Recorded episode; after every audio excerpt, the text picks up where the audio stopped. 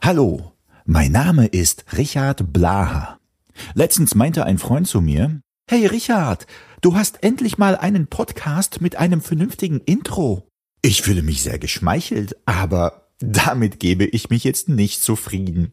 Ab dieser Folge, hat der Podcast 2 vernünftige Intros und einen kleinen Spendenaufruf im Outro, also ganz zum Schluss. Da werde ich das nochmal näher erläutern. Und jetzt viel Spaß bei Powai Podcast oder was auch immer, Episode 7. Wie Podcast, wie oder, wie was, wie auch, wie immer, Powai Podcast oder was auch immer. Mit denen, die heute vom Stamm da sind. Da wäre zum ersten der bekannteste Rikscha-Fahrer der Stadt, Falko Hennig.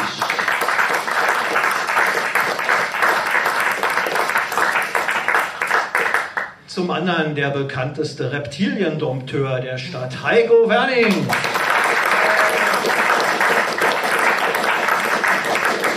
Zum noch anderen der bekannteste Computerexperte der Stadt, Franz Ohne. Und die bekannteste Teetrinkerin der Stadt, Susanne Riedel.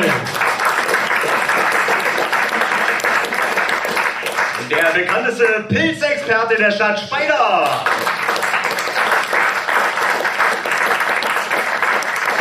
Und der bekannteste Moderator der Stadt, Ahne. Let's get into it. Let's get into it. Bekannt geworden durch niemanden anders als Gott und nicht Karel. Der bekannteste Moderator der Stadt. Er kommt aus dem Prenzlauer Berg und lebt dort immer noch, ohne dass er zum Hipster mutiert ist. Er ist Mitinitiator und Mitorganisator einiger Lesebühnen. Er war und ist ein wahrer Surfpoet. Er ist ein Reformer und seinen Kampf gegen den Kapitalismus führt er nicht mit Waffen, sondern mit Verschenken. Heute bei Powai der legendäre Ahne. Hi Ahne. Hallo Richard. Hallo. Tag. Da bist du.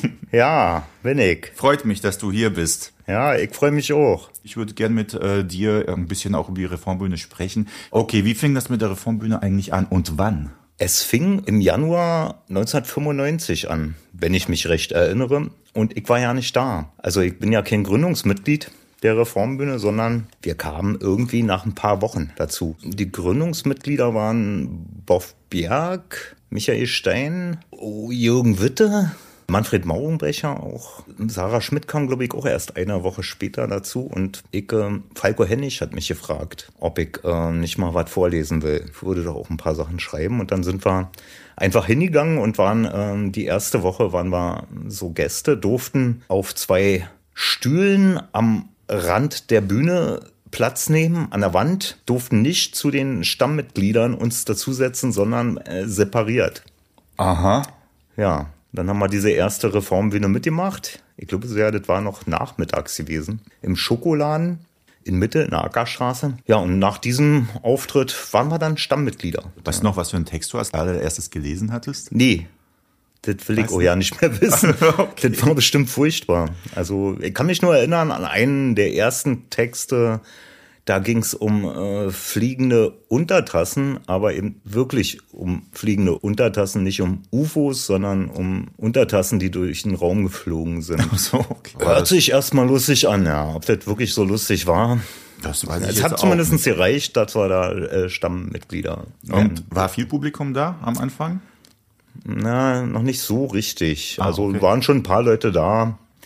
Später wurde dann voller. Du warst davor auch schon auf einer anderen Lesebühne, oder? Nee, ich glaube nicht so richtig. Also ich habe, glaube ich, 2, 3 Texte mal gemacht bei, wie nannte das sich? Das war ja damals noch nicht Poetry Slam, sondern Social Beat nannte sich das. Okay. Das waren so Leute, die eher so ein bisschen politischer auch noch waren und einen Sportlertreff haben die damals gemacht. Ich glaube 3 oder 4 Mal bin ich davor aufgetreten. Ja. Und was kann ich jetzt noch fragen? Ja, das war doch schon. Tschüss. Super, Ahne war hier. So, das war heute eine sehr kurze Folge. Okay, bevor wir weiterreden, du hast bestimmt auch einen Text mitgebracht, weil die ZuhörerInnen und ZuhörerInnen, dann braucht man, glaube ich, nicht das Männliche noch sagen. Deswegen habe ich gerade auch gestockt so ein bisschen. Ja. Also die Zuhörerinnen und Zuhörer, die freuen sich auch immer über Texte hier auf jeden Fall. Was willst du denn hören? Oder was hast du denn was so? Wollen was die Leute so? Draußen? Ich habe hier zur Auswahl einen Text über mich, dann noch einen Text über mich und noch einen Text auch über mich. Ich würde den über dich gerne hören. Ja, gut. Bitte. Dann mache ich doch einfach mal, den hier. Der ist vielleicht passend, der stellt mich so ein bisschen vor für die Leute, die mich überhaupt noch nie gehört haben oder gesehen oder so weiter. Der heißt Flieg nicht zu hoch. Auch die Tochter ist jetzt weggefahren. Sturmfreie Bude. Endlich kann ich alles das tun, was ich sonst nicht tun darf. Oder vielmehr, was mir peinlich ist vor den anderen. Die Wohnung aufräumen zum Beispiel. Einen Strauß Blumen pflücken und ihn in eine Vase stellen. Mitten auf den Tisch. Kuchen backen mit gesunden Zutaten. Vollkornmehl und Tofu-Eiern aus biologischem Anbau. Ich bin ganz hibbelig. Freue mich wie ein Zwetschgenzwerg. 14 Tage mal nicht den Schmutzfink vorspielen müssen. Den Krawallheini, als der ich mich sonst immer ausgebe. Das strengt doch an, diese aggressive Musik dauernd. In einer Lautstärke, dass die eigenen Ohren am liebsten die Bullen holen würden. Glauben die etwa, es macht mir Spaß, wenn das ganze Geschirr klebt? Die Handtücher kratzen, auf dem nächtlichen Weg zum Klo ständig leere Flaschen durcheinander purzeln, weil man ja gar nichts mehr sieht im Dunkeln, wenn die Glühbirnen alle kaputt sind. Dabei liebe ich ihn, den Duft von Weichspüler. Sehne mich seit Kindesbeinen nach alpenfrischer Bettwäsche, einem krümelfreien Teppich. Es bereitet mir Wohlbehagen, kann ich beim Blick durch eine Fensterscheibe draußen etwas erkennen. Ich werde, als allererstes bringe ich mal den Müll runter. Ich habe gesehen, im Hof, da stehen so Tonnen, wo man den reinkippen kann. Wie sich das wohl anfühlt? Platz. Ich könnte Yoga machen, wenn ich wüsste, wie Yoga geht. Und dazu eine Schallplatte auflegen. Richard Sanderson. Dreams are my reality. Herrlich. Aber verboten. Darf niemand wissen. Die Platte bewahre ich in einem Geheimfach auf. Im Giftschrank, wo auch die gebügelten Krawatten drin sind und die handsignierten DVDs. Vom Bergdoktor. Dreams are my reality. Das Lied ist reserviert für besondere Momente. Momente, die nur mir gehören.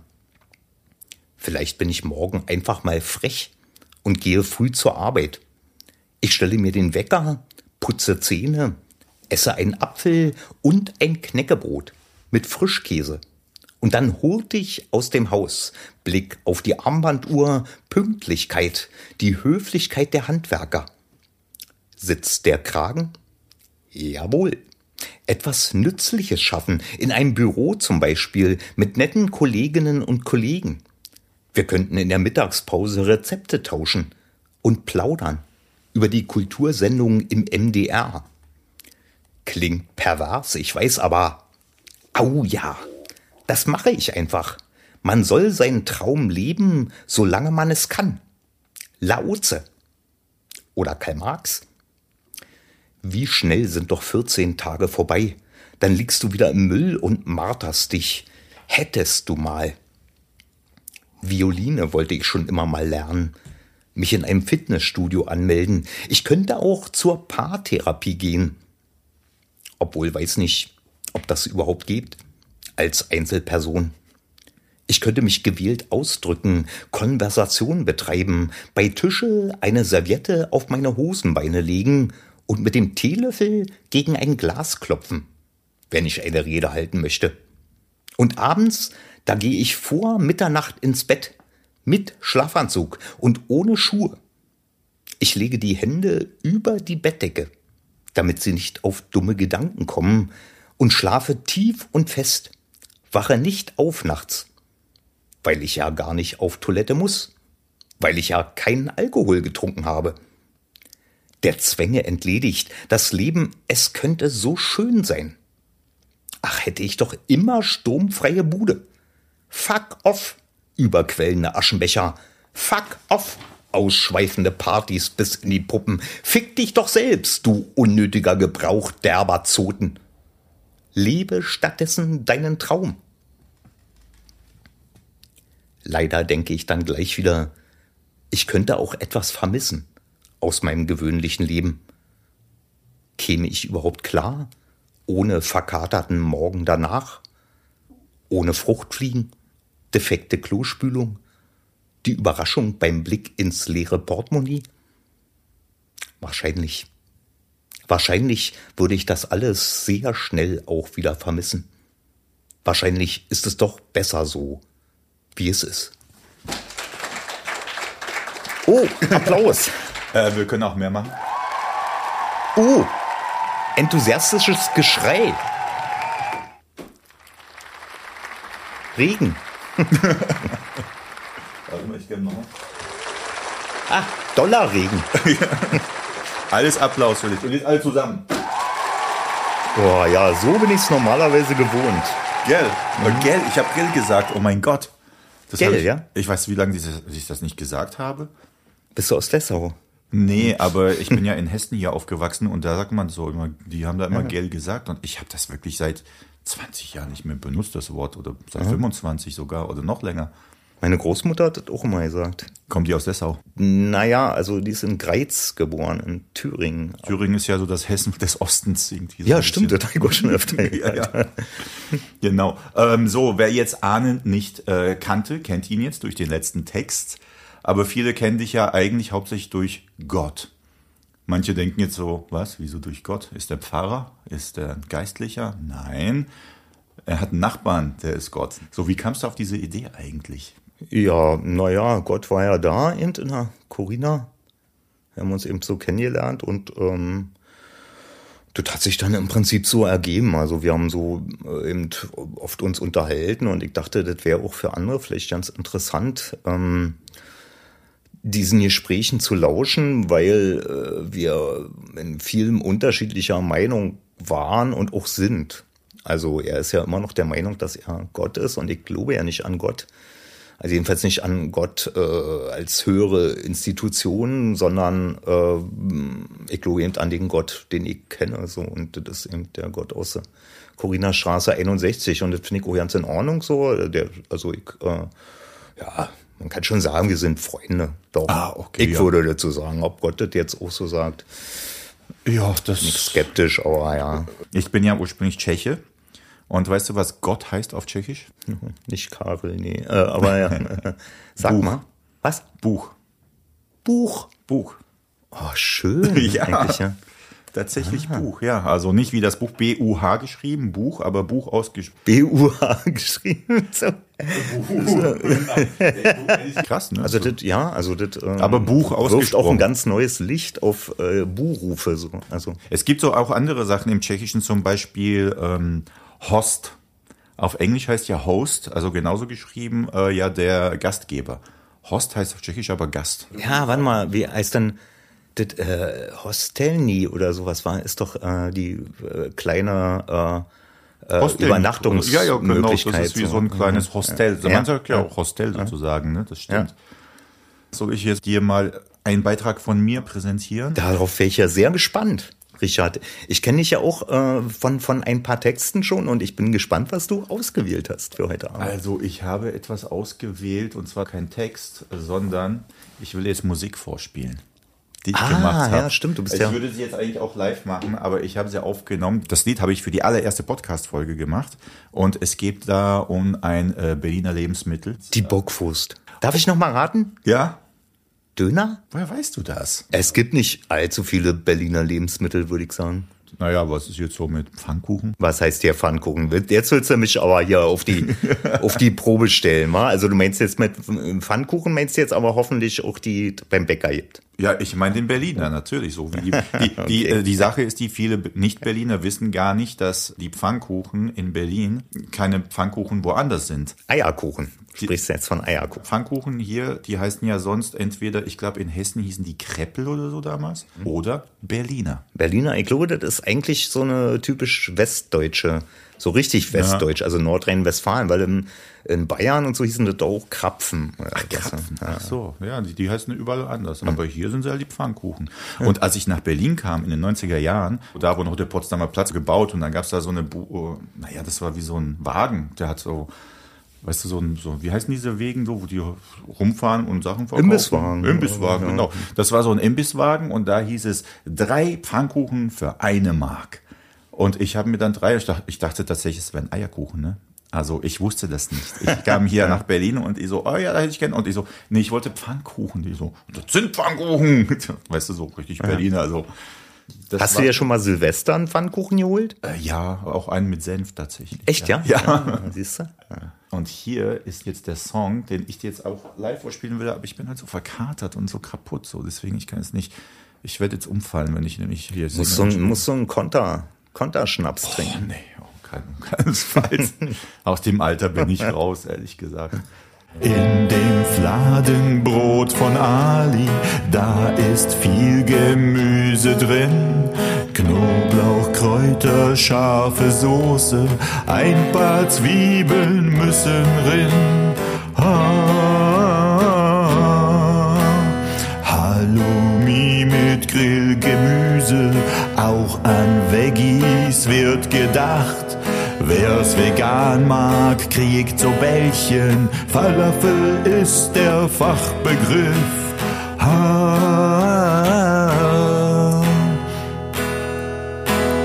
Halbes Hähnchen, Lammatschum, Börek kann's auch sein. Großer Salat ist gesund, nur Schweinefleisch sollte es nicht sein. Nur Schweinefleisch sollte es nicht sein. Döner, Döner, Döner, Döner. Döner, Döner, Döner. Döner, Döner, Döner, Döner. Döner, Döner, Döner,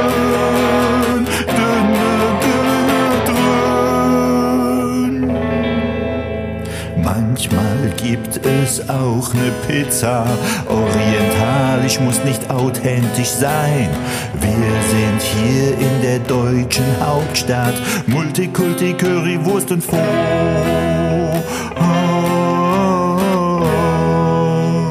Willst du Döner, Fleisch oder Hähnchen? Oder willst du's ganz ohne Tier? So ein Dürüm gibt es auch hier. Kostet dich nur 4 €.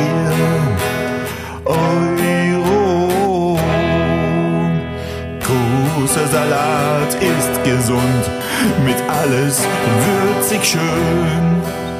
Mit Pommes westlich angehaucht. Und nach dem Essen wird ne Kippe geraucht. Und nach dem Essen wird ne Kippe geraucht. Döner, Döner, Döner, Döner. Döner, Döner, Döner. Döner, Döner, Döner, Döner. Döner, Döner, Döner, Dröhn. Döner, Döner, Döner, Dröhn. Die Machete ist nicht so mies, wie sie aussieht. Sie schneidet nur das Fleisch. Oder was das auch immer sein mag, was sich an dem Drehspieß dreht. Ja, was ist denn das überhaupt, was sich am Drehspieß dreht? Döner, Döner, Döner, Döner. Döner, Döner, Döner. Döner, Döner, Döner, Döner. Döner, Döner, Döner, Dröhn. Döner, Döner, Döner, Dröhn. Wenn die Lust doch eher süß ist, Baklava, Gulasch und Helva, Tulumba, Dodurma und Lokum. Gullava gibt's hier auch, Baklava gibt's hier auch.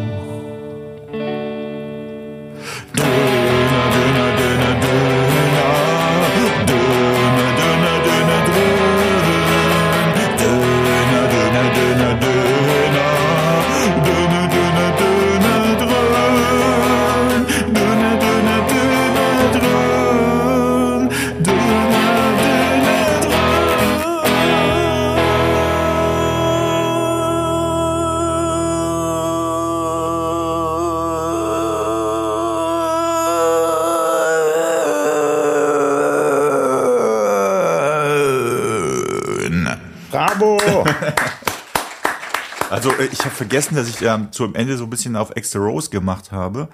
Da hatte ich ganz schön viel Luft noch gehabt, ne? Das war schon ganz schön lang, so. Erstaunlich. Ja, sehr schön. Du bist ein richtiges Multitalent, du kannst fast alles. Na, ich kann eher Klavier spielen, also so ein bisschen so singen und Gitarre spielen, das macht man ja so. Und komponieren und Texte schreiben. Ja, komponieren ist ja auch mein Beruf. Philosophieren und alles mögliche, ja. Ja, das stimmt. Ich philosophiere sehr viel, so irgendwie teile das dann manchmal auch irgendwie blöderweise auf Facebook, meistens dann nachts, wenn ich besoffen bin. Und dann habe ich manchmal den Salat, also Salat, sagt man so, ne? Ja. Dann habe ich den Salat. Sagt man so, ja. Warum sagt man eigentlich, dann habe ich den Salat? Waren früher Salat? Naja, weil Salat wahrscheinlich so klein gehäckselte Zeug ist. Ja, okay, ist jetzt aber auch keine Antwort. Ist richtig. Nee, nicht so richtig, ne? Deswegen, ja, das. Gibt es da noch mehr? Warum sagt man Salat? Da habe ich den Salat. Vielleicht war Salat früher nicht so gut angesehen. Vielleicht liegt es auch am Kabelsalat. Weil das ist ja schrecklich, ein Kabelsalat, so das zu entwirren. Aber ich denke, dass der Kabelsalat wahrscheinlich von dem anderen Salat herkommt. Weil das wird wahrscheinlich früher Salat gegeben haben als Kabelsalat. Ach übrigens, sagst der oder das Kabel? Das Kabel. Ja, das Kabel, ne? Weil ich kenne, aber du bist ja auch Berliner und kein Brandenburger. Die Brandenburger sagen der Kabel. Was? Ja. Das hätte ich noch nie gehört. Ich habe schon mal gehört. So, gib mir den Kabel, so irgendwie. Ja, und dann habe ich so war das vielleicht so einer mit türkischem Migrationshintergrund in Brandenburg? Nee, Brandenburger in irgendwie 20. Generation Brandenburg. So echt, ja? Ja, aber ja, vielleicht ist es, die sagen ja auch manchmal so eher diese, wie heißt es, Majestätis hier. Komme eher mal her. Irgendwas mit Majestätis, ja, aber mir fällt es auch gerade nicht ein. So, okay. So, jetzt nochmal wieder zurück zur Reformbühne. Die Konstellation, die jetzt zusammenkam, wie habt ihr euch da so zusammengefunden eigentlich? Naja, so nach und nach ging das eben. Das ist ja immer mal jemand gegangen, immer mal jemand dazugekommen. Zwischenzeitlich waren ja auch Leute wie Wladimir Kaminer, Jakob Hein, Uli Hannemann mit dabei gewesen, Daniela Böhle. Und es sind eben immer mal welche ausgestiegen, wieder welche dazugekommen. Und mittlerweile ist kein Gründungsmitglied mehr dabei. Jetzt sind Falko und Icke die alten Säcke da auf der Reformbühne. Und eigentlich wollten wir das ja so immer weitergeben eben, also dass auch immer Jüngere dazukommen, aber ich glaube, dieses Ding ist gescheitert, weil ich glaube, wir werden jetzt, die Alten werden das jetzt bis zum Tode machen. Und meinst du? Einer der Gründe, warum ich diesen Podcast mache, ist ja den jungen Autorinnen und Autoren. Ja, ein Podcast, ist ja so ein jugendliches ja, irgendwie auch so Ding. Schmackhaft zu machen und jetzt auch, deswegen, viele wissen ja gar nicht, was eine Lesebühne überhaupt ist. Das ist jetzt auch nicht gerade so ein sexy Begriff, Lesebühne. Irgendwie... Ja. Klingt das doch sehr. Meinst du, das sollte umbenannt werden? Verschnarcht.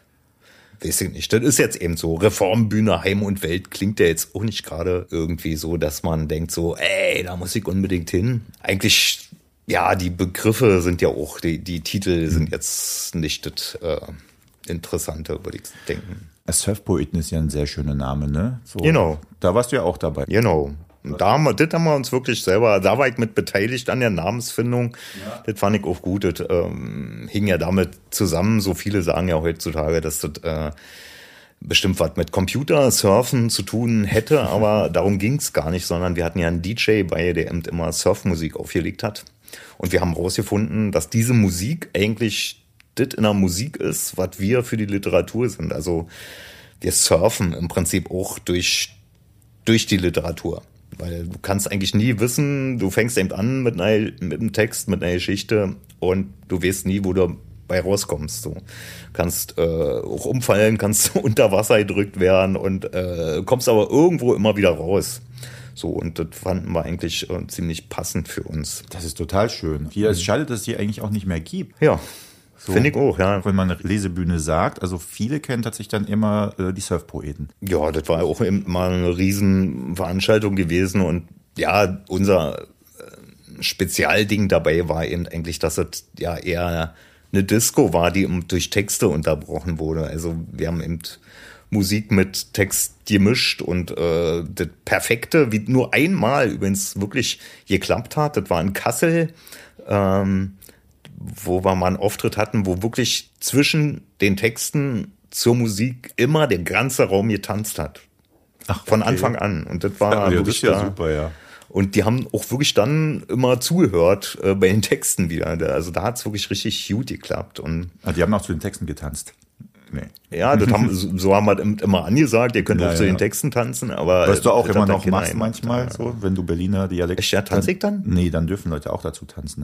Ach so, das sage ich immer an, ja. Das machen leider die wenigsten, ja. Die denken immer, das wäre ein Spaß. Ach so. Na, also Leute, hört mal, wenn ihr das nächste Mal bei der Reformbühne Heim und Welt seid und Ahne sagt, ihr könnt zu meiner Sprachmelodie tanzen, tanzt.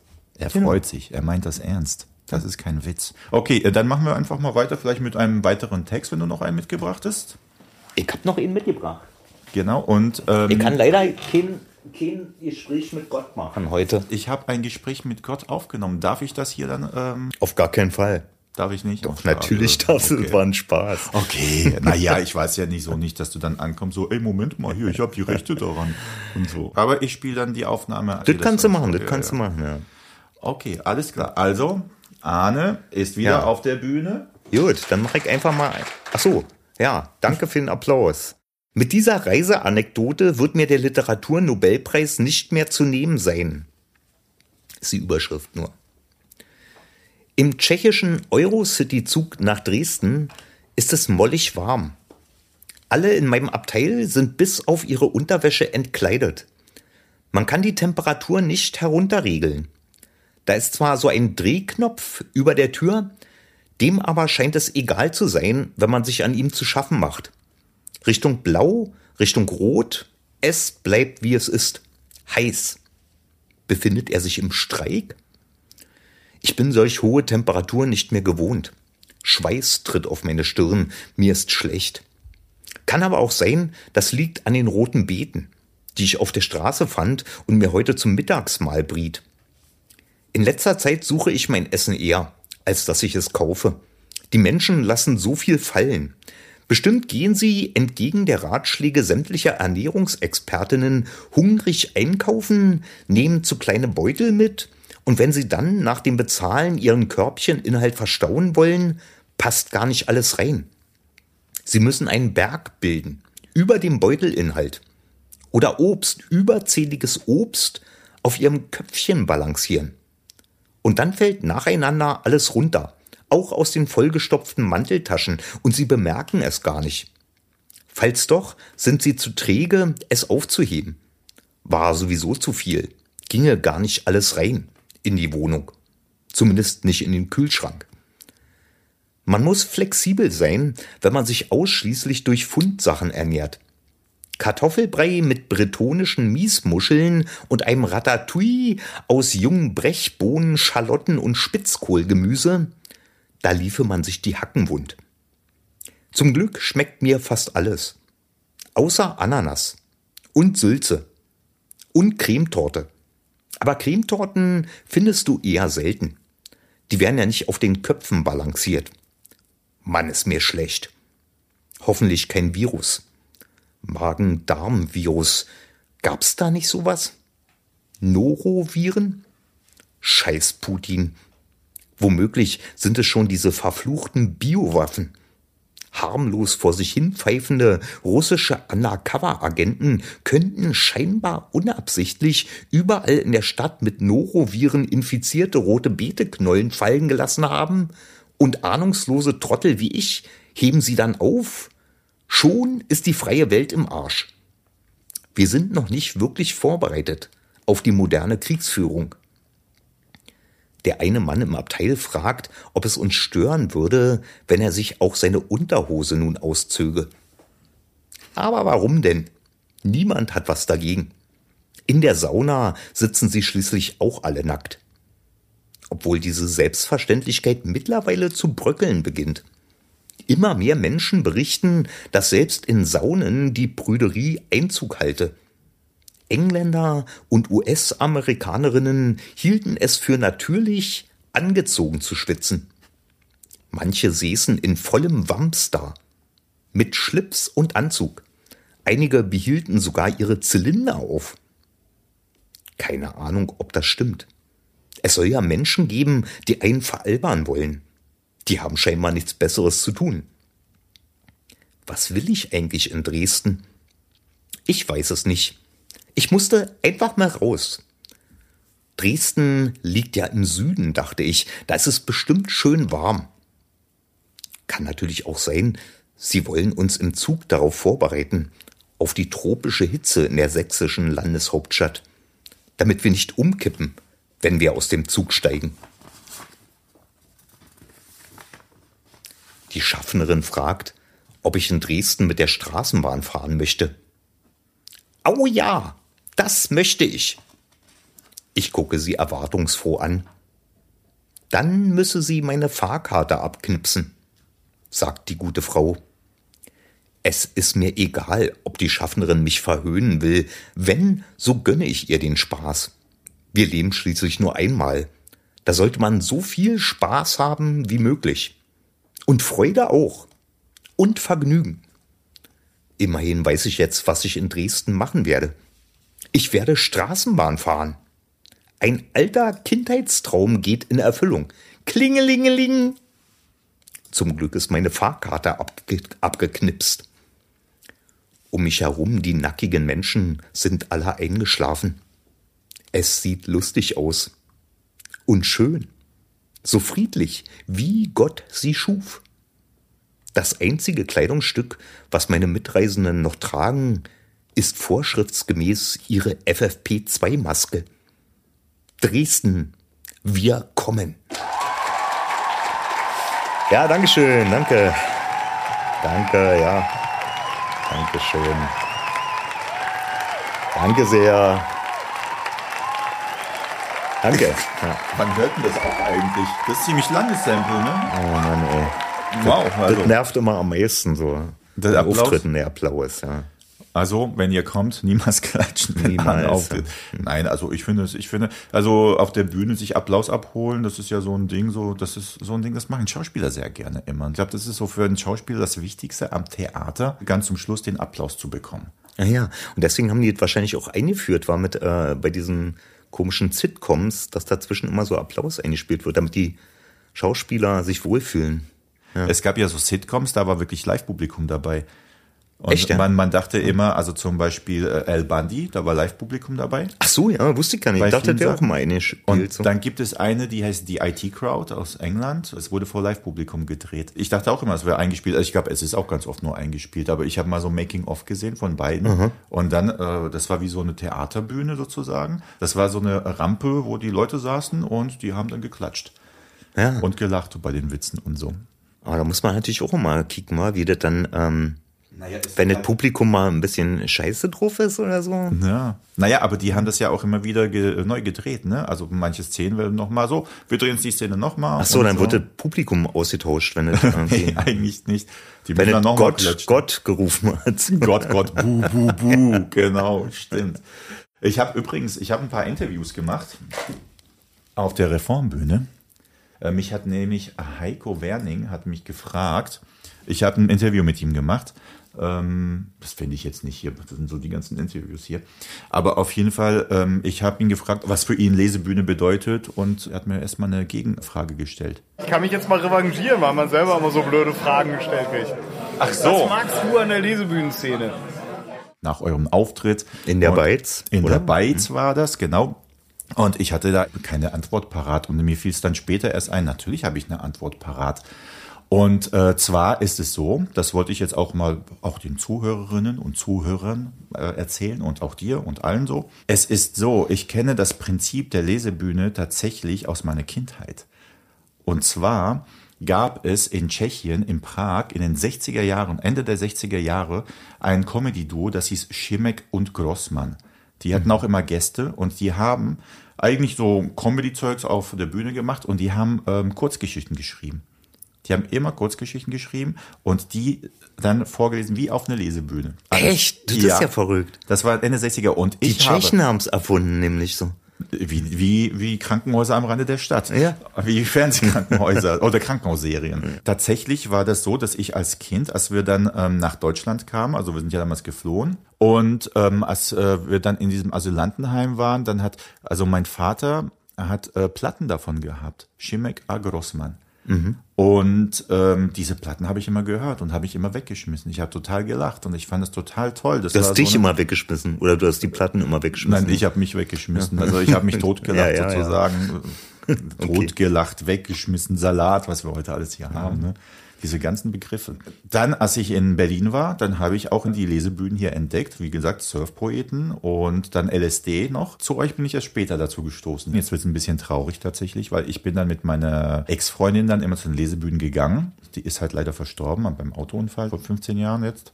Das war schon traurig dann natürlich. Aber ja, natürlich habe ich dann auch schon so einen emotionalen Bezug zu Lesebühnen dadurch. Einfach aus diesen zwei Gründen. Aus dieser Kindheitsgeschichte und dadurch, dass ich halt mit meiner Ex-Freundin dann immer zu den Lesebühnen, immer wenn irgendwo eine war, wir sind hingegangen, haben getrunken, haben uns gefreut über Texte. Und jetzt verbindest du die Lesebühnen eher so mit Tod. So. Nee, das tue ich jetzt nicht tatsächlich. Ich gehe immer noch sehr gerne hin. Ja. Wie du weißt, bin ich auch sehr oft Gast bei euch oder bei LSD. Stimmt, du bist ja immer, der da sitzt. Ich bin da, also ich bin auch gern als Publikumsgast, sondern auch als Gast bei euch eingeladen. Also ich finde es immer sehr angenehm mit euch. Und ich bin da auch bei euch komischerweise nie so nervös auf der Bühne, wie ich sonst immer auf der Bühne nervös war. Das freut mich aber. Also so solltet ihr eigentlich auch sein. Das soll ja Spaß machen. Es soll Spaß machen. Ja. Auch das Publikum ist auch familiär. Ihr seid ja in der Bytes. Jeden Sonntag um 19 Uhr in der Bytes, in der Schönhauser Allee, Ecke Wörterstraße. Genau, wie 2a oder so. Ich weiß nicht mehr. Also Ecke Wörterstraße. Genau, Schönhauser, Ecke Wörter. Genau, da war früher ein Stripclub drin, ne? Was? Nee. Ja, ich kann mich erinnern, wir sind da mal langgelaufen, da war immer so ein Türsteher und der stand immer davor und der so, ja, kommt rein, hier ist ein Stripclub, ihr müsst hier rein. Und bist du mal reingegangen? Wir sind mal reingegangen mit ein paar Freunden irgendwann so. Und wie war das? Naja, also das war, du sitzt da und dann strippt eine Frau und du gibst ihr halt Geld ins Höschen so. Wirklich, ja? Und mehr nicht. Also ich habe das noch nie gemacht. Also ja, aber wahrscheinlich, weil ich kein Geld habe, um das ins Höschen zu stecken. Ja. Da waren auch Mädels mit dabei bei uns. Und da gab es auch nicht mehr. Das war einfach nur so eine Show-Einlage. War eigentlich eine Kneipe und wahrscheinlich teuer, oder? Und die haben sich nur oben ohne ausgezogen. Ja, damals war es nicht so teuer noch irgendwie. Ah, okay. Ist ja auch schon 20 Jahre her. Aber das war in dem Laden, wo jetzt die Bytes drin ist tatsächlich. Und verrückt. Dann ist dieser Türsteher, war super nett, das war so ein ganz großer Bär und so und war so, hey, komm doch rein. Komm. Ja. Und der ist dann aber gestorben irgendwann. Oh Mann, ey, das zieht sich ja heute wie ein roter Faden durch. Ja, irgendeinen roten Faden brauchen wir ja irgendwie. Ne? Also ich wollte ja noch ein paar Interviews zeigen, mache ich gleich, aber ich habe mal eine Podcast-Folge gemacht, wo ich keinen Text vorgelesen hatte. Und dann wurde mir auch gesagt von ein paar Leuten, die sich die Podcasts auch wirklich anhören, Du musst aber auch Texte lesen. Ja, okay, ist halt ein Lesebühnen-Podcast, wir sind ja nur zu zweit. Ich wollte irgendwann auch einen Podcast-Folge machen mit mehreren Leuten vielleicht, so mit 2, 3, dass wir das wirklich wie eine Lesebühne aufziehen. Mal gucken. Sollen die Zuschauerinnen und Zuhörer, die sollen das dann entscheiden. Und die Zuhörerinnen natürlich auch. Und zwar, ich würde gerne etwas vorlesen, das ist ganz, ganz frisch. Ganz frisch geschrieben tatsächlich, aber es ist ewig lang. Es ist über 10 Seiten lang, aber ich werde daraus nur einen Teil vorlesen. Und wenn ihr das komplette Ding hören wollt, dann werde ich auf irgendeiner Lesebühne dann komplett mal lesen, in 2 Teile aufgeteilt. So, weißt du? So. Habe ich noch nie gemacht. Großartig, das ist eine gute Idee, um die Leute zu locken. Es geht um meinen Besuch bei der Kriminalpolizei in Reinickendorf, wo ich aussagen sollte. Alles, was davor passiert ist, werde ich jetzt nicht lesen, werde ich erst auf der Lesebühne lesen. Und jetzt geht's los. Einige Wochen später musste ich dann nach Reinickendorf zur Kriminalpolizei, zur Zeugenaussage. »Würden Sie den Täter noch erkennen?« fragte mich der Kommissar. Ich bejahte dies und er schickte mich zur Gegenüberstellung. Wow! Gegenüberstellung! Wie aufregend! Ich dachte, ich würde jetzt in einen Raum durch einen verdunkelten Spiegel den Täter identifizieren müssen, wie in die üblichen Verdächtigen. Ich sollte auf der Sitzbank vor dem Raum warten, bis ich aufgerufen werde. Ich war mir sicher, dass die jetzt einige kriminelle Jugendliche nebeneinander aufreihen und sie alle eine Drohgebärde mit einer Bierflasche machen sollen.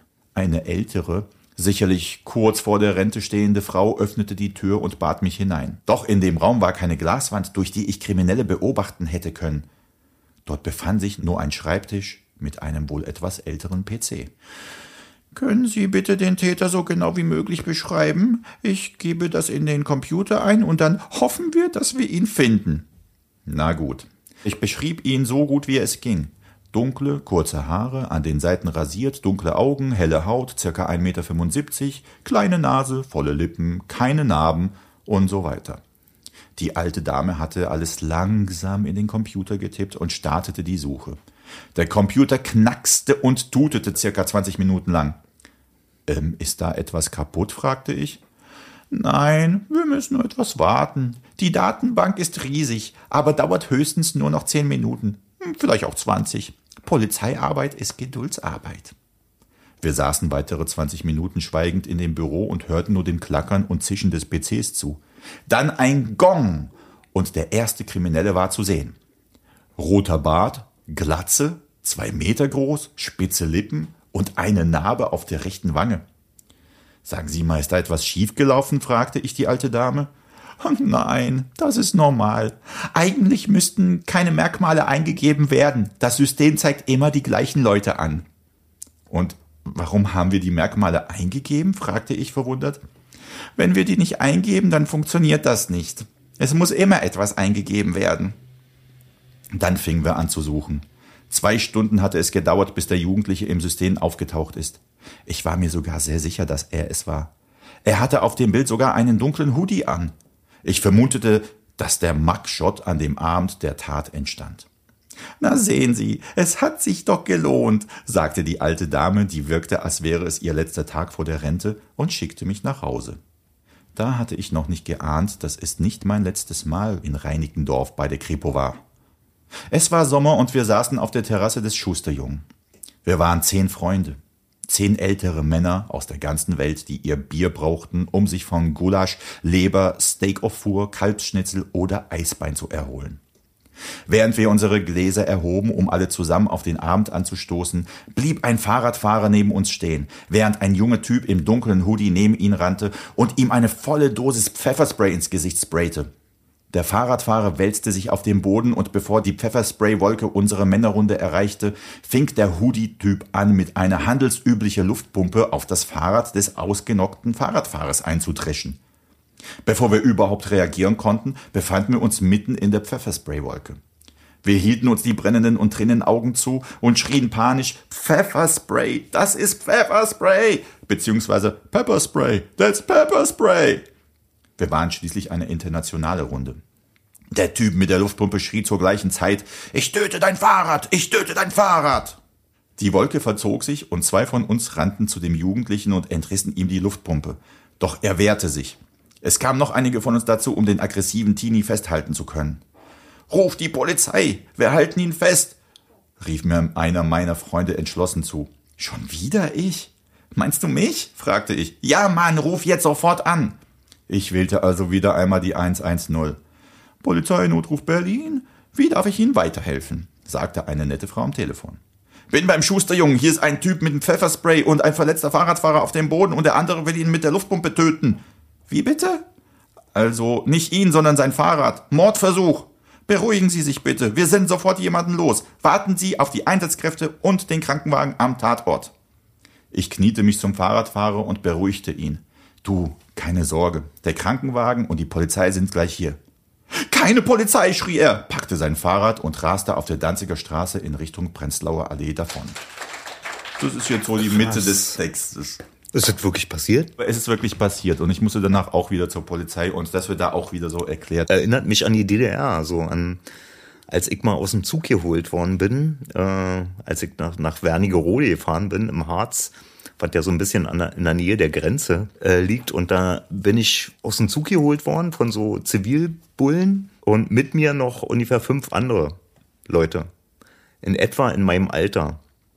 Und die haben uns dann, wir mussten uns alle ausziehen und dann wurden wir abgetastet und ganz eklig alles. Und dann haben ich habe natürlich gefragt, warum, was soll das und so. Und dann haben sie gesagt, es wären 2 aus einem Jugendheim ausgebrochen. Nur, dass eben die Leute, die sie aus dem Zug geholt haben, alle komplett unterschiedlich aussahen. So, also schwarzhaarig, rothaarig, Icke mit ja keine Haare und ja auch von Körperstatur, Mädchen, Jungs, also völlig unterschiedliche Leute waren das. Ja, da habe ich mir auch gedacht, vielleicht haben die auch auf so eine Computerbilder da zurückgegriffen. Das kann sein, ja, stimmt. Aber nee, Computer hatten sie damals nicht. Ja, ich wurde auch mal von der Polizei verwechselt irgendwann mal tatsächlich. Mit ja, weil das war natürlich keine Verwechslung. Nee, bei uns war das so, eine Freundin von mir und ich, wir waren ziemlich betrunken und dann war ein Kanaldeckel offen und wir so, wow, da ist ja, also nicht Kanaldeckel, es war so ein, was war das nochmal? So ein U-Bahn-Schacht, das war offen und wir so, und mal gucken, wie es da unten aussieht. Ja, machen wir mal. Und wir klettern dann so rein und gucken, ja, interessant hier und so. Und wir wollten jetzt auch nicht irgendwie weg. Also wir wollten ja gleich wieder hoch. Wir haben einfach nur geguckt, wie es da aussieht. Damals gab es noch keine Handys mit Fotokamera und sowas. Also wir konnten noch nicht mal Fotos machen. Wir waren einfach nur neugierig und sind dann so rein. Und plötzlich kamen von links und rechts so Polizisten auf uns zu. Die so mit Taschenlampen und da waren Zivilleute dabei. Und so, wer haben Sie? Da sind Sie! Da sind wir so, was? Das war es jetzt mit dem Sprayen, ne? Wieso, was sprayen? Ja, jetzt wird hier nicht mehr gesprayt. Wieso? Wir sprayen doch gar nicht, wir gucken doch nur. Ihr guckt so nur zu beim Spray. Und dann hat der eine wirklich dann noch irgendwie sein Funkgerät genommen, Männchen und Weibchen gesagt. Am Funkgerät. Männchen und Weibchen. Alles klar. Und so, weißt du. Naja, und dann mussten wir aber raus. Dann haben wir eine Anzeige wegen unbefugten U-Bahn-Schacht betretens. Genau. Echt, ja. Gibt's ja, wirklich. Das war jetzt nicht so teuer, aber das war halt so. Weißt du, wie ich da rausgekommen bin von dem Bullen? Nee, wie denn? Erzähl mal. Ich habe einfach gesagt, dass mein Onkel ein bekannter Fußballtrainer in Wernigerode ist. Und dann haben die den angerufen und er war wirklich Fußballtrainer und nur dadurch bin ich rausgekommen. Ach echt, ja? Und wann war das? Was noch? Naja, so 1987, 86. Ah, okay, noch, so, ja. Noch zu den Zeiten. Ja, logisch. War das eigentlich in der DDR auch so? Weil bei uns gab es ja immer so Checkpoints in Tschechien. Da stand immer die Polizei, da war so wie so eine Wache und dann stand immer, da standen 2 Russen und 2 tschechische Polizisten. In Tschechien hießen die nicht die Polizei, sondern die öffentliche Sicherheit. Man durfte nicht Polizei sagen. Durfte man nicht? Nein, wenn man Polizei gesagt hat, dann war das eine Beleidigung oder das war, und dann hab auch meine Mutter... Polizei gibt's nur im Kapitalismus, oder? Ja, wahrscheinlich, ja. Also das war wahrscheinlich so ein kapitalistischer Begriff und deswegen durfte man sich sagen, deswegen hieß sie dort VB. Veřejná bezpečnost. WB. Ah, daher kommt das, siehst du? Nee, bei uns ist es ja Polizei, Volkspolizei. Ja, deswegen, ja stimmt, das hieß war. Aber gab es aber diese Checkpoints bei euch auch? Weil wir wurden tatsächlich immer mit unserem Auto, wir hatten Lada damals gehabt und einen Skoda und wir wurden dann immer angehalten und das Auto wurde immer durchsucht. Also nicht, dass ich wüsste. Also was ich weiß, dass das so eine Polizeikontrollen für Westautos gab, auf diesen Transitstrecken so. Da die standen auch meistens auf den gleichen Parkplätzen und haben dann immer die Westautos rausgewunken. Ah ja, okay. Da irgendwie ein bisschen Devisen abzuzwacken von denen. Ansonsten wüsste ich jetzt nicht, dass es das gab, aber vielleicht zu früheren Zeiten. Ja, vor 1968.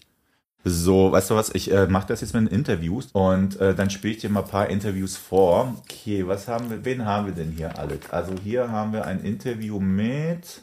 Speider, was hat sich denn seit dem letzten Mal, dass du bei mir warst, verändert für dich?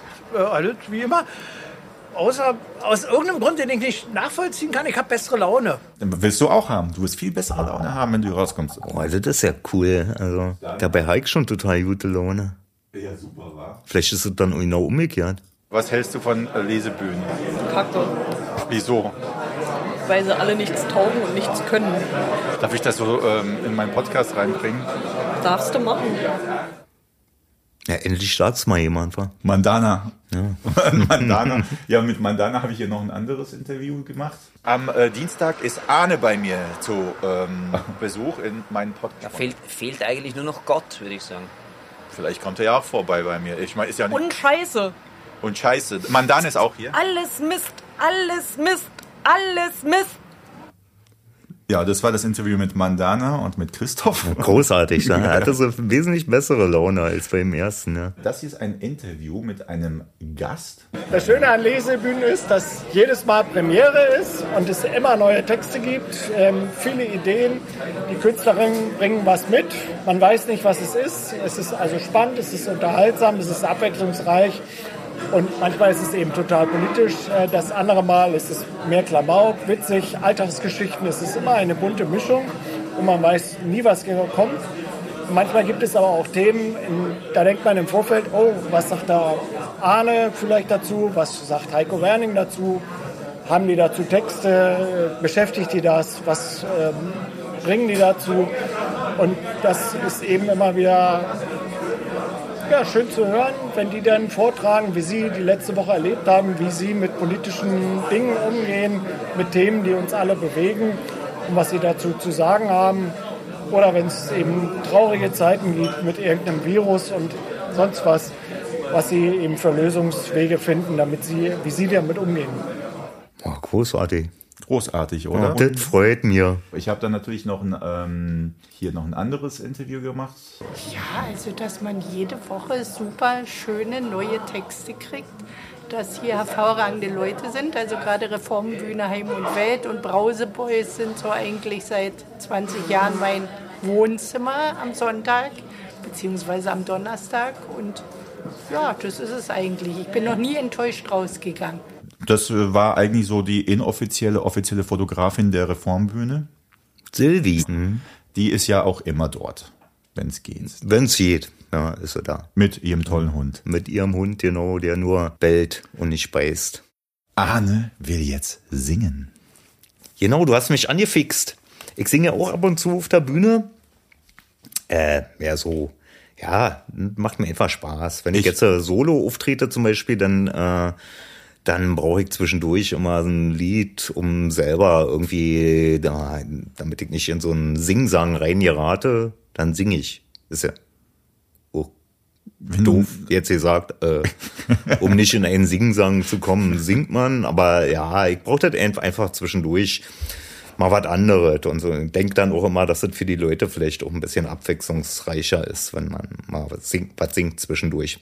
Und ich singe jetzt einfach, und zwar ohne Begleitung, weil ich das nie gelernt habe, ein Instrument zu spielen. Durfte man ja in der DDR nicht. Nee, durfte man natürlich, aber ich habe eigentlich keinen Bock gehabt, Instrument zu singen. Und deswegen singe ich immer ohne Begleitung. Und ich habe jetzt ein Lied ausgewählt von ganz zum Anfang. Ich glaube, das Lied ist schon mehr als 25 Jahre alt, also könnte so sein, dass das zu Anfangszeiten der Reformbühne, dass ich das mal gesungen habe, und ich singe jetzt einfach, damit man auch mal sieht, wie sich Inhalte von Liedern verändern können in der Beurteilung. Ein Quatsch. Das Lied heißt Ich hab die Welt gesehen. Riesenbockwürste in Dosen, indische Jeanshosen, falsche Aquarelle aus Kasachstan, Stierkampfduelle in der Eisenbahn, Stottern in Australien, andere Lappalien. Ich hab die Welt gesehen, ich hab die Welt gesehen, ich hab die Welt gesehen, mir kann man nichts erzählen, mir kann man nichts erzählen. Ich hab die Welt gesehen, mir kann man nichts erzählen. Windeln von Indianerbabys, weiß sogar, wie der König da hieß. Total heiße Eskimo-Buletten, wie die dampften diese Buletten. Killer-Viren im Irak, in Palästina, ein Attentat, 7 Zwiebeln in der Schweiz, oh Geiz. Was für ein Geiz. In Schottland, genau wie im Klischee. Ole, ole, ich hab die Welt gesehen, ich hab die Welt gesehen. Ich hab die Welt gesehen, mir kann man nichts erzählen. Mir kann man nichts erzählen, ich hab die Welt gesehen, mir kann man nichts erzählen. Volle Kanne auf die Fresse in Manila, auf der Ekelmesse, oh. Ein Fingerhut, voll Blut. Wer war das, was für ein dover Typ? Bestimmt einer aus Deutschland, der neidisch ist. Ich hab die Welt gesehen, ich hab die Welt gesehen. Ich hab die Welt gesehen, mir kann man nichts erzählen. Mir kann man nichts erzählen, ich hab die Welt gesehen, mir kann man nichts erzählen. La la la la la la la la la. La la la la la la la la la, das ist arabisch, das ist arabisch, das ist arabisch. La heißt auf arabisch nein. Da habt ihr sogar noch was gelernt. Thank you very much. Ja, super. Das ist ja toll. Arabisch heißt wirklich Ja auf Arabisch La? La. La heißt Ja. Nein. Ach, nein. Ist La. Sorry.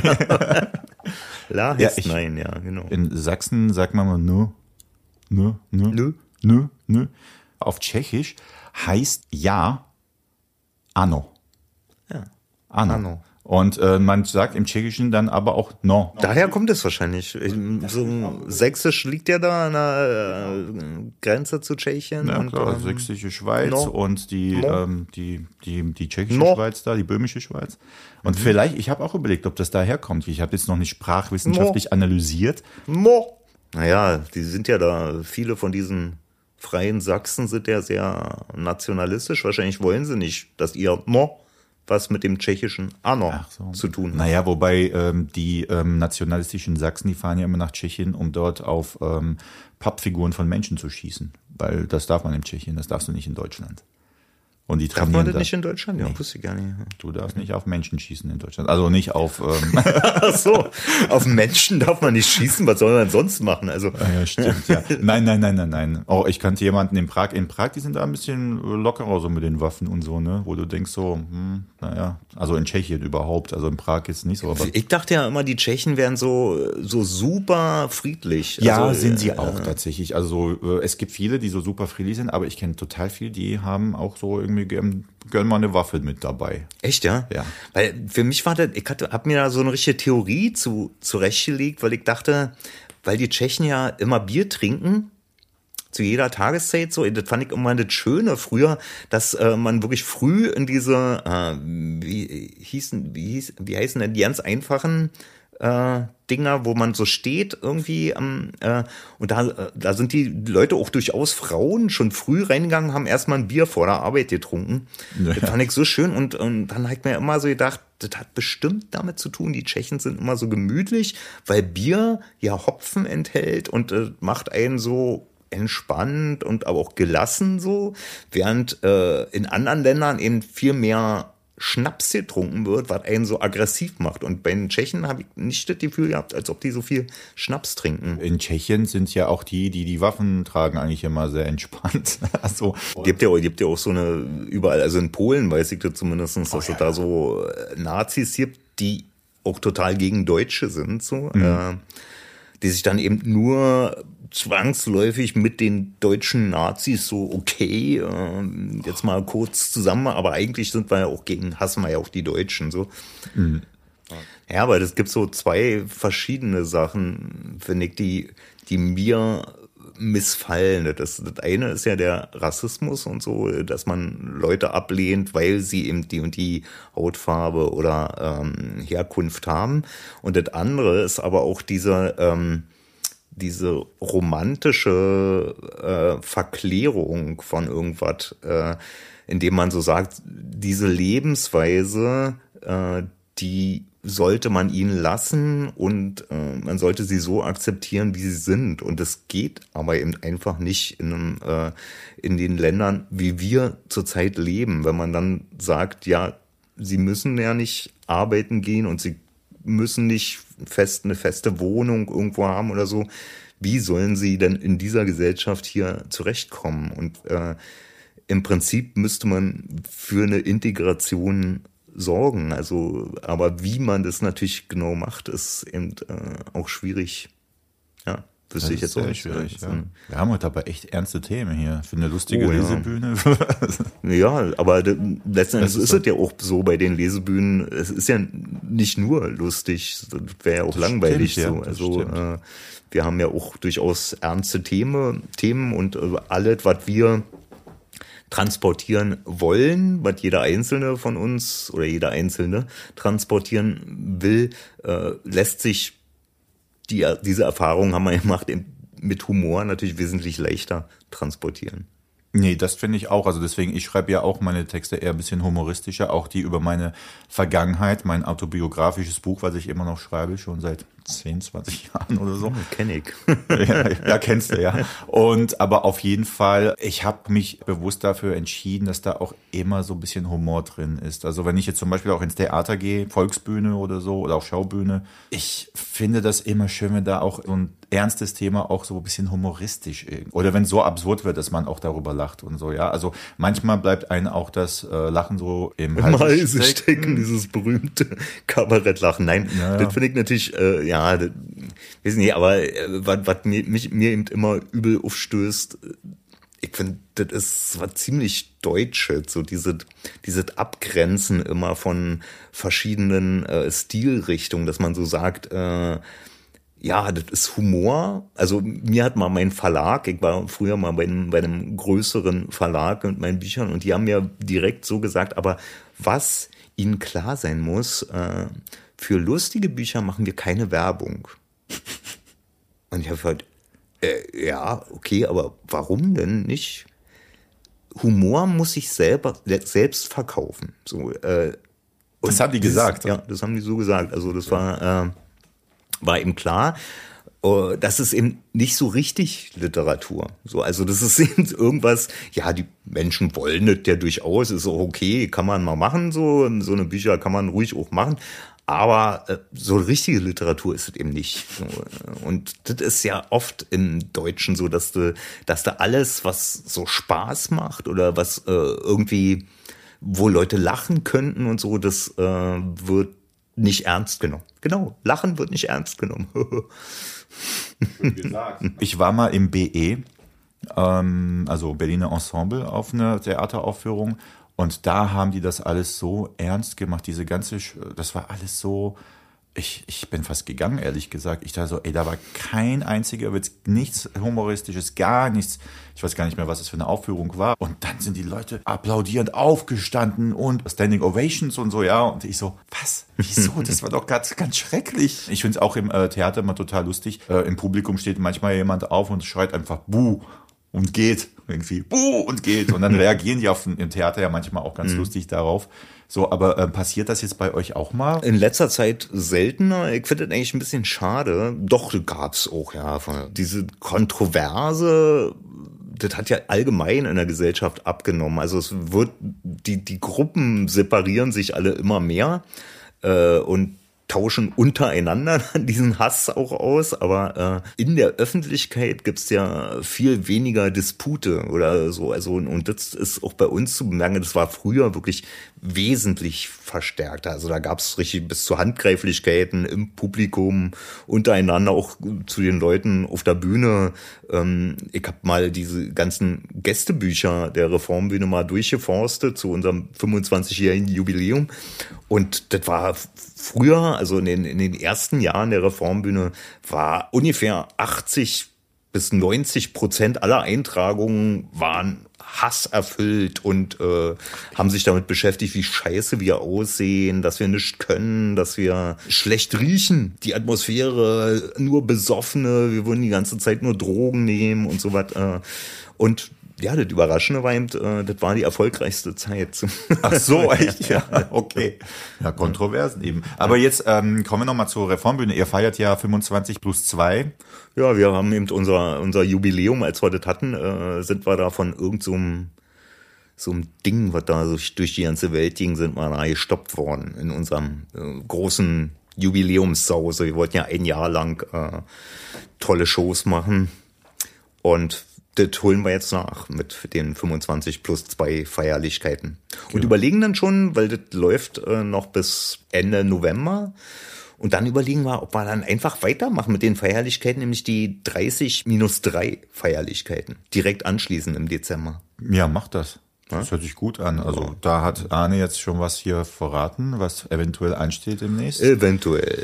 Heiko hat ja letztens diesen Text gelesen über die Volksbühne. Das, war das wirklich so?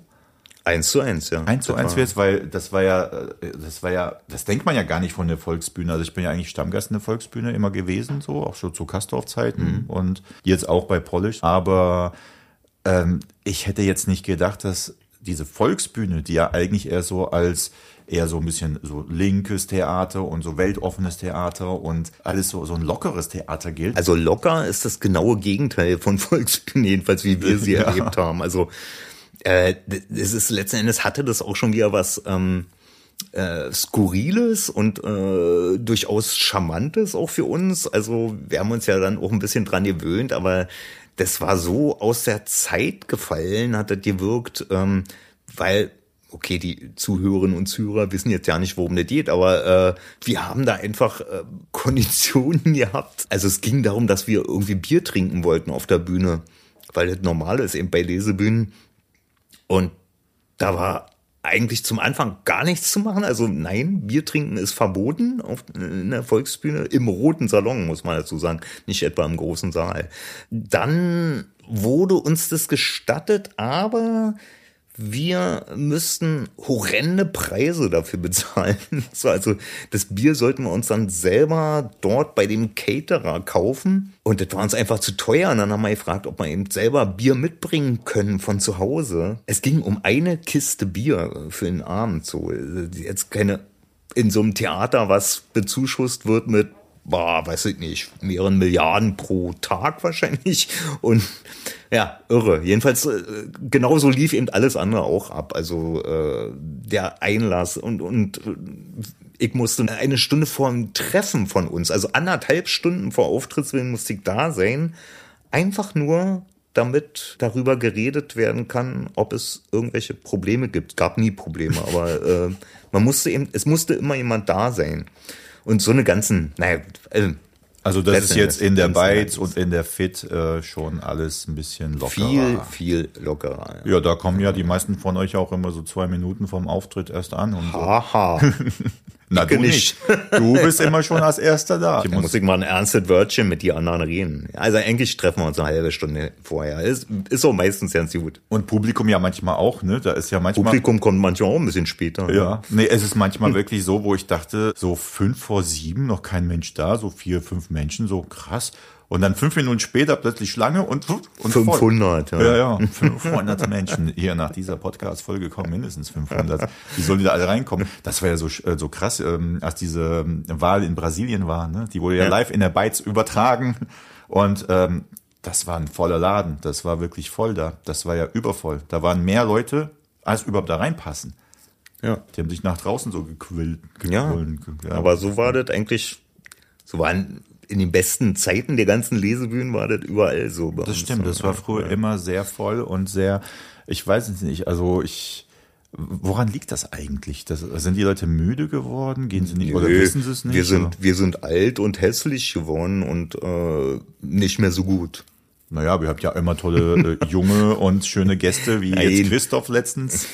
Nein, das hat sich insgesamt, Berlin hat sich erstens total verändert. Also sagen wir mal, die jungen Leute gehen auch gar nicht mehr so.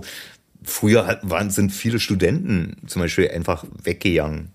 abends, und da war halt auch scheißegal, an welchem Tag das ist, das war scheißegal, um welche Uhrzeit. Wir haben ja mit den Surfpoeten, haben wir zum Beispiel um 22 Uhr begonnen. Eine Lesung, also eine Lesebühne, die 22 Uhr beginnt. Das könntest du heute nicht mehr machen. Also die meisten Leute sagen, ach, ich muss morgen aber ganz früh raus, ich muss noch so viel lernen und so. Das hat sich, die ganze Gesellschaft hat sich komplett geändert. Aber das war früher in Berlin immer so, ne? Egal, es gab manchmal Konzerte irgendwo hier, ich weiß nicht, aber wir sind manchmal auf Konzerte, so Punk-Konzerte oder Rock-Konzerte meistens gegangen.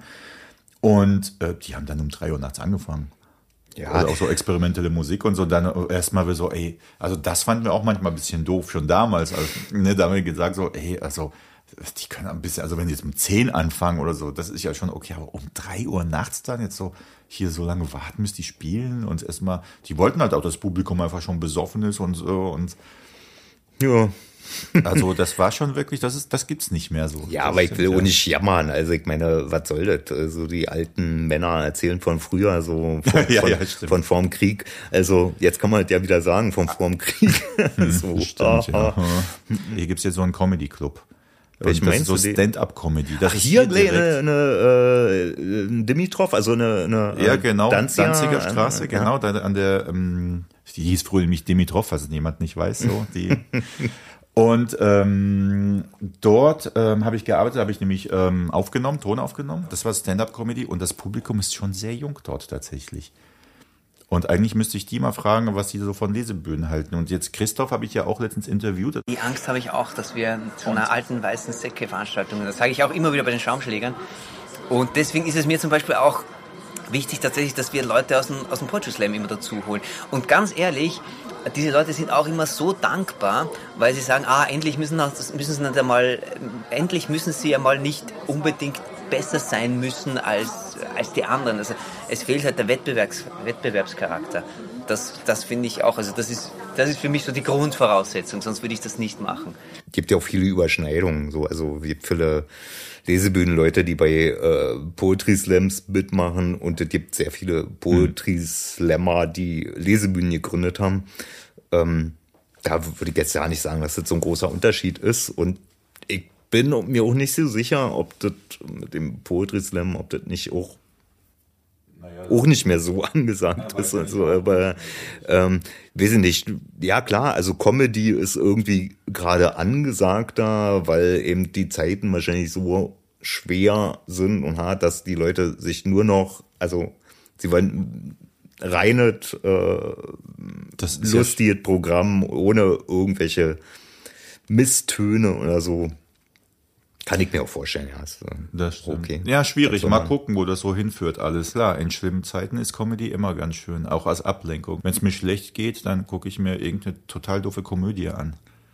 Echt, ja? Ja, mache ich. Ich gebe mir nur mal volle Breitseite. Wenn mir schlecht geht, dann höre ich mir auch noch ganz depressive Musik an. Ach, echt? Ja, ja, nee, das mache ich dann nicht so. Wenn ich gute Laune habe, höre ich mir depressive Musik an, damit ich ein bisschen runterkomme. Echt, ja? Das würde ich jetzt nicht so machen. Nee. Yeah. Komm ich in Yeah. Letztens hast du ja gedacht, ich bin ein Rapper, ne? So, als ich diese Mütze auf hatte. Stimmt, du hast ausgesehen wie ein Rapper, ja. Ja. Ich glaube, wir haben jetzt eigentlich schon ziemlich viel gesagt. Ach Gott, ja genau. Ach Gott, habe ich gesagt. Ahne ist hier, sorry.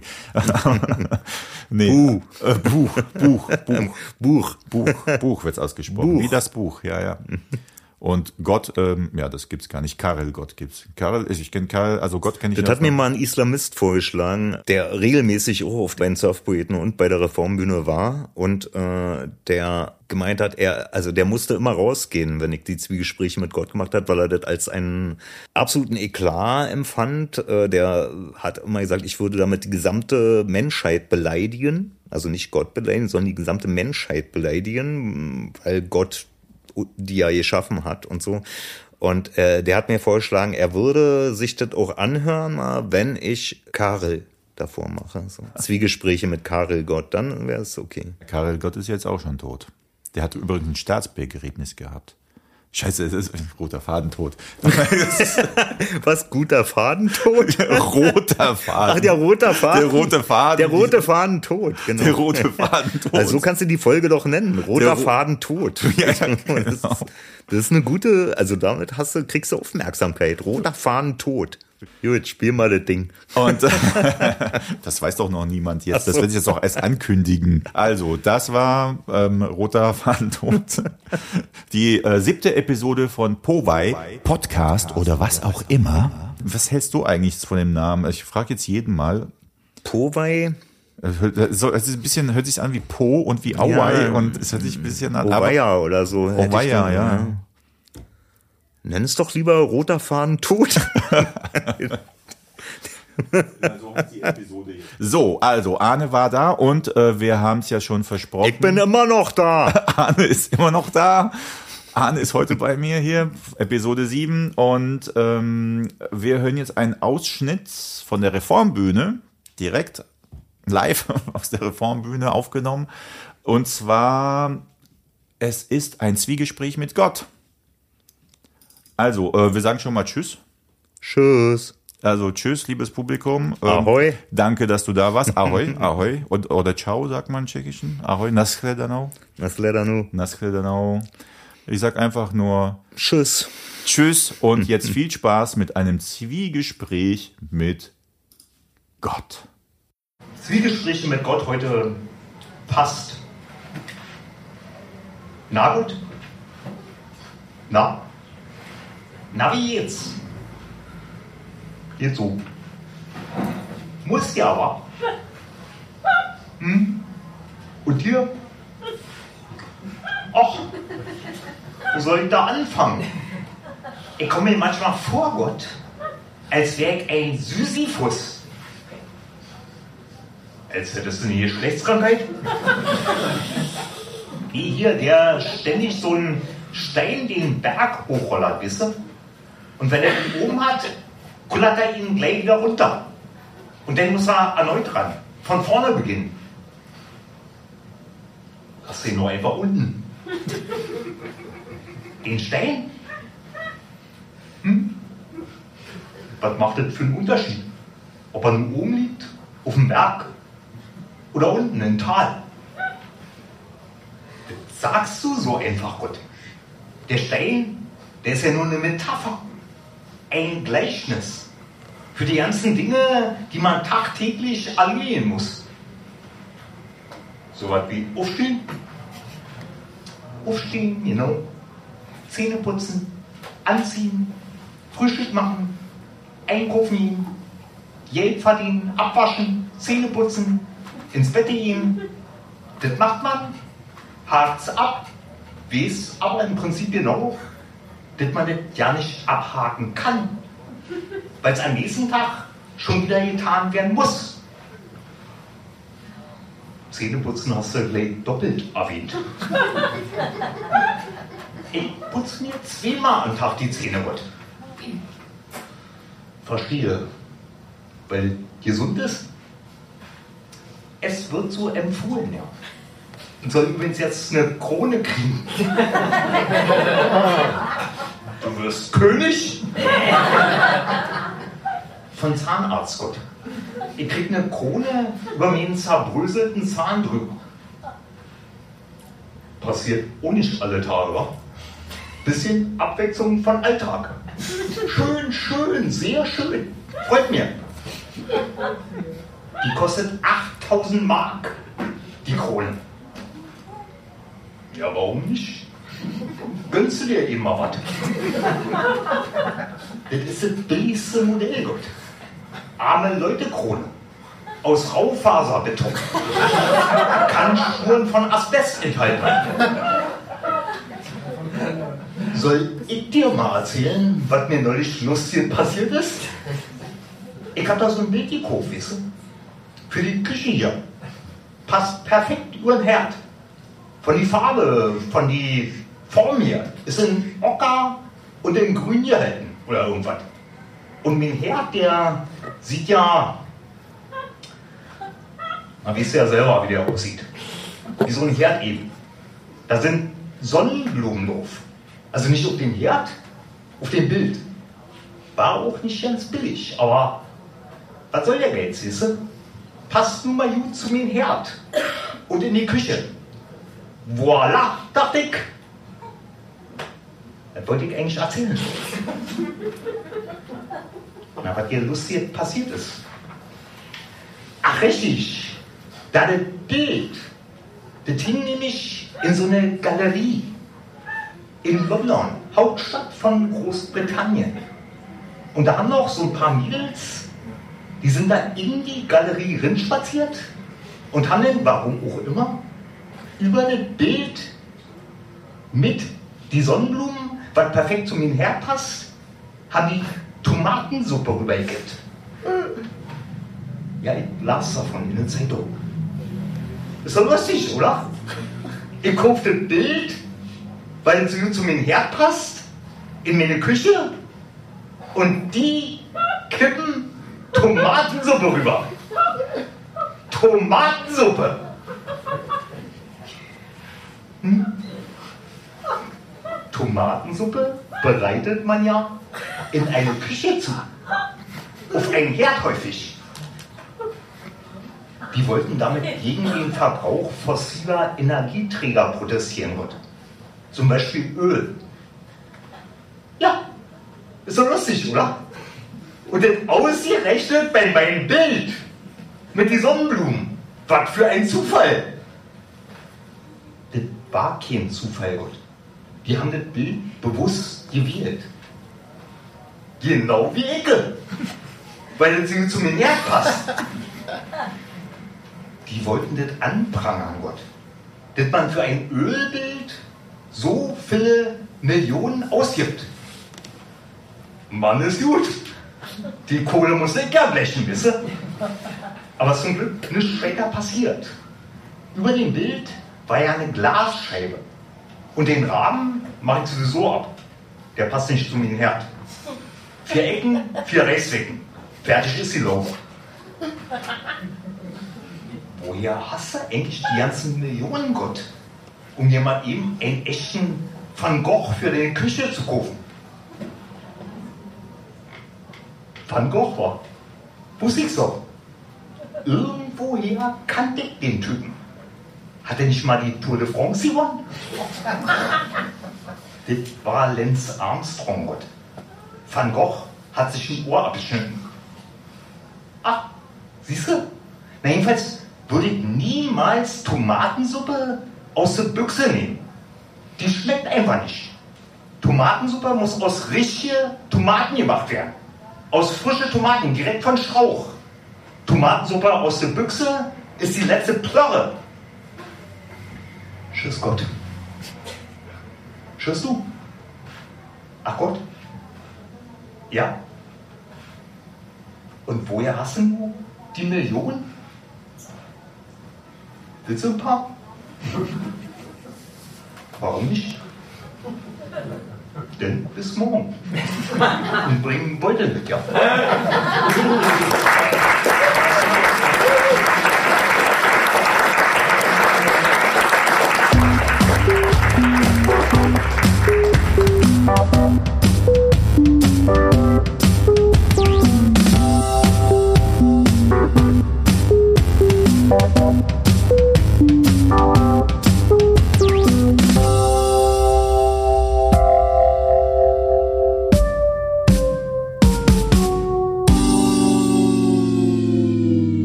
So, und zum Schluss kommen wir noch zu einer Sache, die ich jetzt nicht so gern mache, aber ich habe es schon im Intro erwähnt.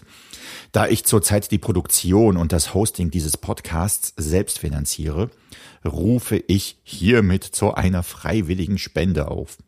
Also, falls ihr spenden wollt oder könnt, könnt ihr selbstverständlich selbst entscheiden, wie viel ihr spendet. Es reicht auch schon 1 Euro. Wenn ihr denkt, dass es mehr wert ist, ja, ist auch vollkommen okay. Wenn ihr denkt, es ist weniger oder gar nichts wert, ist es auch okay. Also wenn ihr zu den Ersteren gehört, dann spendet bitte an das eigens für diesen Podcast eingerichtete Spendenkonto bei PayPal. Ja, es heißt PayPal auf Englisch ausgesprochen, PayPal auf Amerikanisch und PayPal gibt's nicht.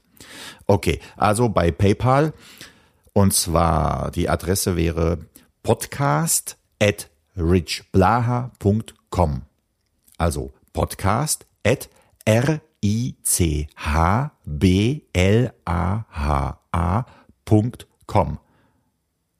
Also podcast@richblaha.com. Wenn da auch genug zusammenkommt, dann ist auch gewährleistet, dass es hier einfach gut weitergeht und dass auch meine Gäste etwas davon abbekommen. Denn alles, was dann von übrig bleibt, wenn man die Produktionskosten abzieht, das werde ich dann hier fair aufteilen unter den Autorinnen und Autoren, die schon hier waren und noch hier sein werden. Damit ich auch in Zukunft nicht auf Spenden angewiesen sein muss, denke ich über Sponsoren nach, denn ja, auf Dauer kostet diese Podcast-Produktion eben Zeit und Geld. Falls sich also jemand ein Unternehmen, eine Kneipe oder ein öffentliches Verkehrsmittel als Sponsor für die zukünftigen Folgen interessiert und bewerben will, dann schreibt bitte eine E-Mail an genau die gleiche Adresse, die ich vorhin schon erwähnt hatte, die auch meine PayPal und nicht PayPal-Adresse ist, podcast@richblaha.com. Und damit verabschiede ich mich und wir hören uns in der 8. Folge, die wahrscheinlich noch dieses Jahr veröffentlicht wird.